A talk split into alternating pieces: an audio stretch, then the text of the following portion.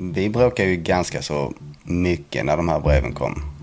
Och eh, vi hade nästan en hel ICA-påse full av eh, sådana här brev.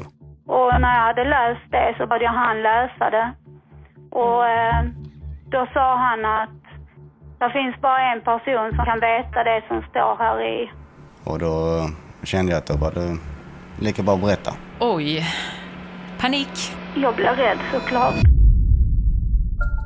När det blir till den här punkten att det är daterat när Sofie ska dö, så är det ju också ännu mer bråttom.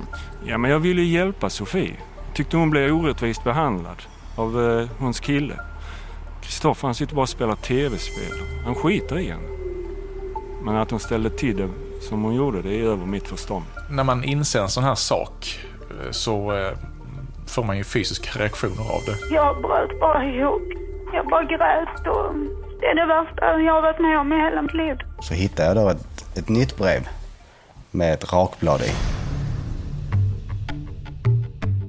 En mörk historia, Stringtrosehoten.